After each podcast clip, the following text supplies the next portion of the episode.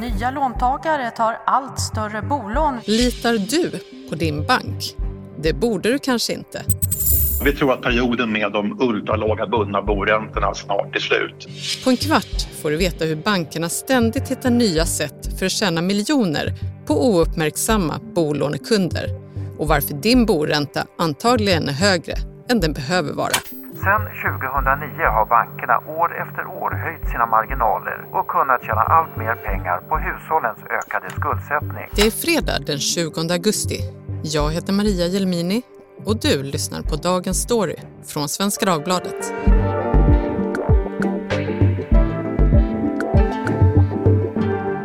Joel Dahlberg, du bevakar bank och finanssektorn på näringslivsredaktionen och du har också skrivit boken Bankbluffen. Och efter att ha läst vad du har skrivit så verkar det ju inte bättre än att bankerna faktiskt bluffar en hel del, framförallt då när det gäller våra bolån.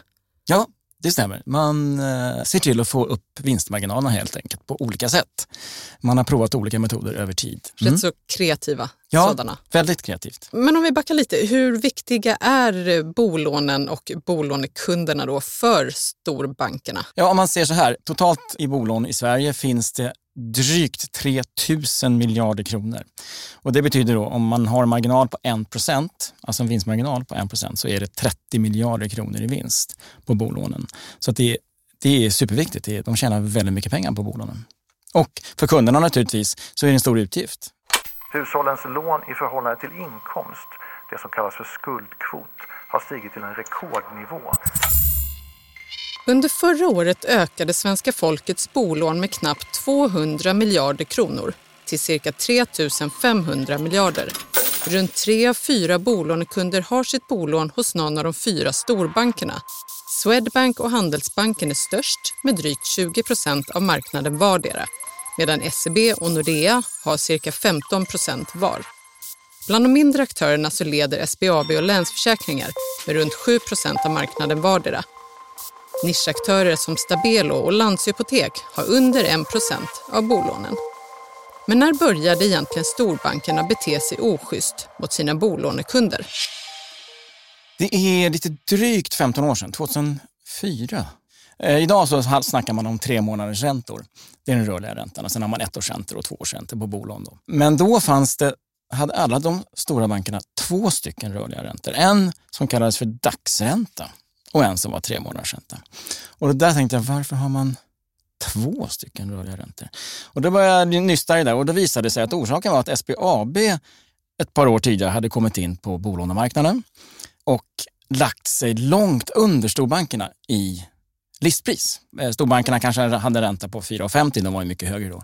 Och SBAB låg på 4% Så de pressades en del där då? De gick och la sig lägre. De ville ju in på bolånemarknaden och ville, ville ju eh, locka kunder, så det är inte så konstigt.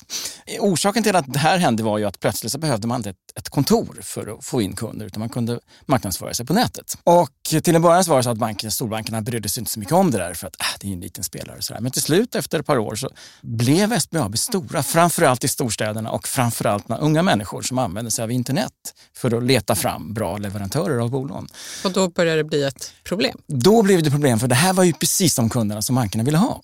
Alltså unga familjer ofta och husägare eller bostadsrättsägare. Jättebra kunder.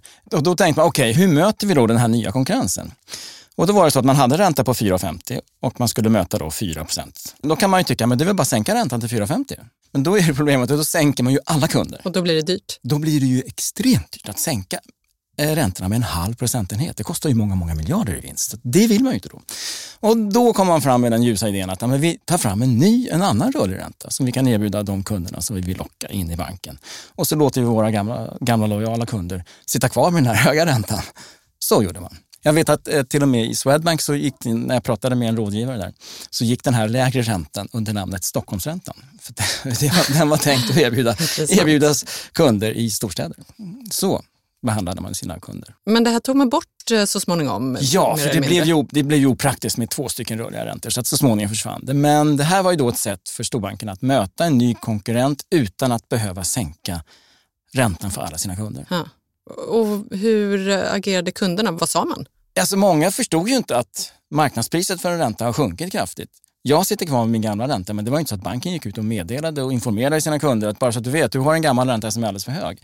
Utan de satt ju kvar med sina höga räntor under ganska lång tid. Och det här, den här kulturen att man förhandlar om en boränta, den fortfarande är inte den helt etablerad. Det är många som tycker det är obehagligt. Det ligger inte i oss. Nej, det ligger inte riktigt i oss att pruta och hålla på. Men det var inte så att eh, kreativiteten avtog där då när man tog bort de här dubbla rörliga räntorna? Nej, det som hände då var ju att, att det var många som fattade det här så småningom och skaffade sig rabatter på listpriset. Banken har ett ganska högt listpris, har alltid haft, för den rörliga boräntan. Och sen så ska man förhandla till sig en rabatt då.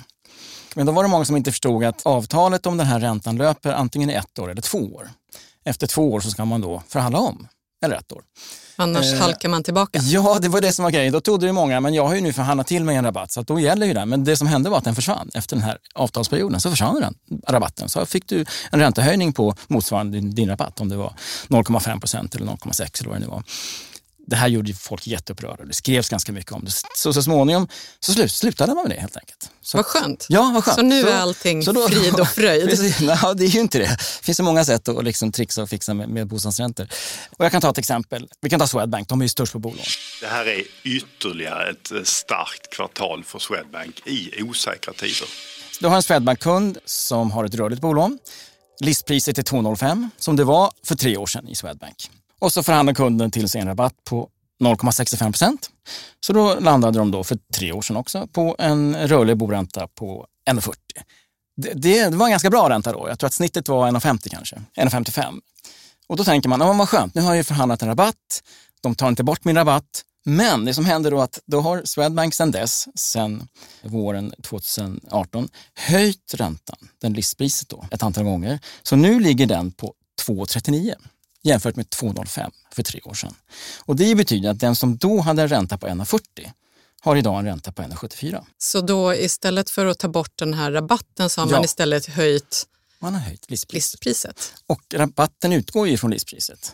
Och 1,74 är ju en dålig ränta idag. Så att det som, då har man med oförändrad rabatt, utan att banken har sagt någonting till dig, så har man fått en räntehöjning. Så att man har gått från en bra ränta till en dålig ränta med samma rabatt. Men är det här unikt för Swedbank Nej, som du tog som inte. exempel? Jag tog som exempel för de är störst. Och de är de enda också som dessutom inte har sänkt. För många av de andra bankerna har faktiskt sänkt listpriset en gång här eh, under förra året eller i år. Men Swedbank har inte sänkt listpriset för den rörliga boräntan på sex år.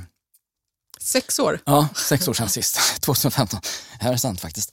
Så att man måste ändå, fastän man vet att jag har min rabatt kvar, så måste man som bolånekund hålla koll. Och bankernas, deras försvar är ju förstås att ja, men man, måste, man måste hålla koll på att man har en konkurrenskraftig ränta. Vi, vi försöker naturligtvis se till att kunderna har liksom bra villkor och sådär, men, men man, man är skyldig att hålla koll. Så, ungefär så säger bankerna. Och bankerna, det är ju det är så lustigt, jag har ju skrivit om banker så många år, att samtidigt som man gör det här med det uppenbara syftet att höja sina marginaler utan att kunderna ska förstå att de har fått en sämre ränta. Samtidigt så säger man ju att, ja, men kom till oss. Och det är ju Vi- det vi står på intressanta. din Man vill, sida. man vill gärna ge Ja, rådgivning. Man vill gärna och, liksom förklara, vi står på din sida. Kom till oss för rådgivning, vi hjälper er med din privatekonomi. Samtidigt som man beter sig så här. Och visst, det finns folk på banker med, med bra kunskap om olika saker. Men man ska inte lita på det här talet om att vi står på din sida. Hur kommer det sig att i de här osäkra tiderna med konkurser bland företag, ökad arbetslöshet, att banken gör en högre vinst? Nej, men vi har funnits till där för våra kunder och eh, vi har kunnat ge råd till människor och vi har också kunnat låna ut pengar. Så att, eh, det är ett starkt kvartal för Swedbank. Du nämnde ytterligare ett sätt faktiskt eh, som människor blir lurade på när det handlar om eh, att man blir lite inlåst Ja, i, i ja, sin ja. bank Jo. när man vill ha trygghet. Det är ju ett annat trick kan man väl säga. Att när de har ett listpris för den rörliga boräntan på två, i Swedbanks fall 2,39. Däremot listpriset för ett ettårigt lån ligger jättelågt. Alltså till och med listpriset för eh, Swedbanks tioåriga bolån ligger lägre än listpriset för det rörliga, vilket ju är jättekonstigt. Eh, För långa räntorna är ju högre. Men det här är ju för att visa folk, titta vad, vad bra det är att binda sina, sina lån. Hos oss. Att binda ditt bolån hos oss, precis. Där är ju då grejen. Många väljer ju då att blanda. Man kanske tar hälften femårigt bolån och hälften rörligt för att ändå känna sig lite trygg. Ja, men då vet jag vilken nivå jag har och liksom hälften av bolånet blir i alla fall inte dyrare om räntorna skulle gå upp. Men då är det så att om du säger, säger en vanlig kund som har ett lån på 5 miljoner, det är inte helt ovanligt numera, Och så har du hälften femårigt, 2,5 miljon och hälften rörligt, 2,5 miljon. Plötsligt så blir du inte lika rörlig, för ska du byta bank då så måste du lösa det femåriga lånet och det är ganska dyrt. Då måste du betala liksom, till banken för att få flytta. Och då ofta är det inte värt det. Och det som händer då är att när banken vet att här har vi en kund som har ett försämrat förhandlingsläge så är risken stor att din rörliga ränta blir högre än den hade varit om du bara hade haft rörligt. För att... Genom att man får en sämre rabatt då eller? Ja, du märker då, till exempel som i Swedbanks fall, att din ränta har stigit för att de har, de har höjt listpriset. Och du då vänder dig till banken och säger, ja, jag, ser, jag har ju ränta på 1,70 nu istället för 1,40 för tre år sedan.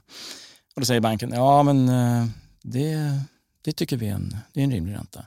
Och, så kan, och det, så kan det bli bemött då om du dessutom har ett bundet lån för din förhandlingsposition är mycket sämre. Mm.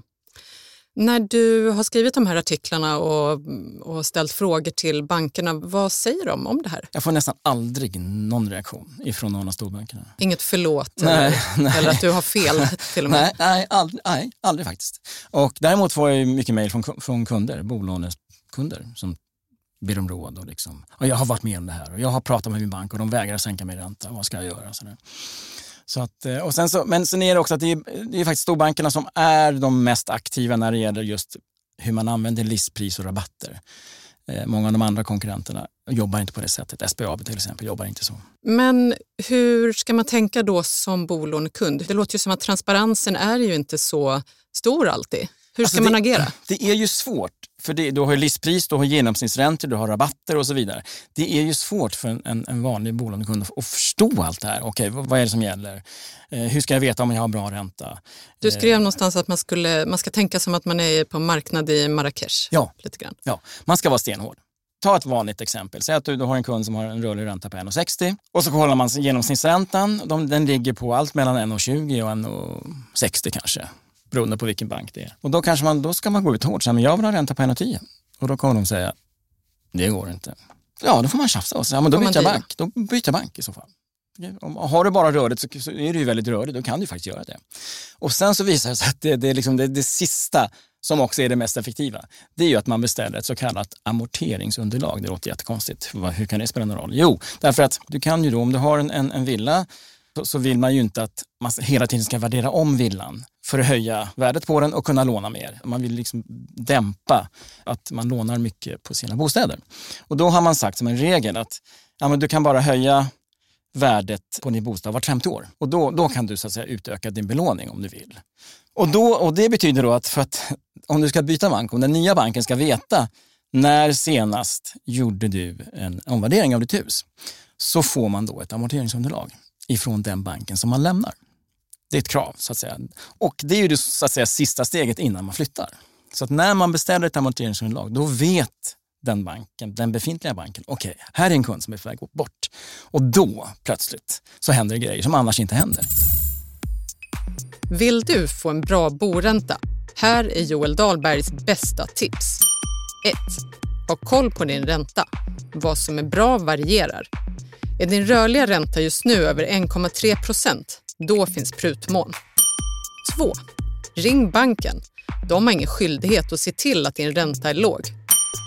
3. Beställ ett amorteringsunderlag. Det indikerar att du är på väg bort och då blir du en viktig kund. 4. Byt bank. Konkurrensen är hård och ofta erbjuder någon bank låga boräntor för att locka till sig nya kunder. Men hur ser det ut? Eh, finns det någon form av sanktioner mot banker som inte sköter sig eller vi är fortfarande inom gränsen här så är allting upp till konsumenten egentligen? Och hur ser ja, konsumentskyddet ut? Alltså eftersom det finns en konkurrens, det finns många aktörer.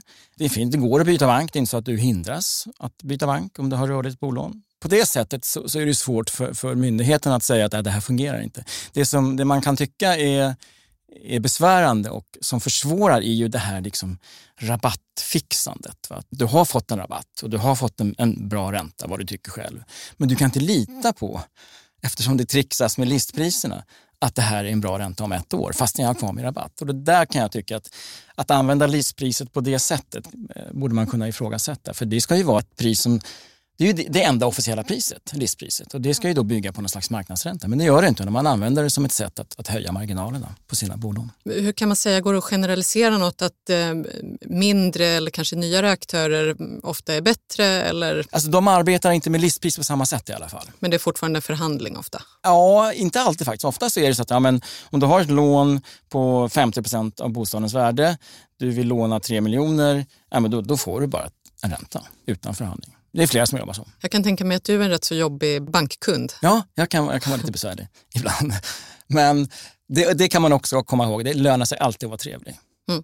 Även om man tycker att varför har ni gjort så här och man känner sig lite upprörd så ska man alltid vara trevlig. Så le men Ja, var påläst. men var tuff. Var Vad- trevlig men tuff. Vad har du för ränta då? Min ränta ligger på 1,24 tror jag nu. Är du nöjd? Ja, det är okej. Jag kunde kanske pressa lite till men eh, det är, det är under snitträntan. Så att jag är nöjd med det. För närvarande i alla fall. Tack Joel Dahlberg för att du kom hit. Tack, kul att vara här.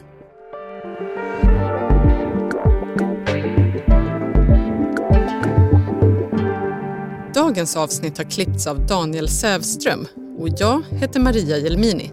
Ljudklippen i dagens avsnitt är hämtade från Sveriges Radio och SVT. Du har lyssnat på Dagens Story från Svenska Dagbladet. Vill du kontakta oss så mejla till dagensstory svd.se.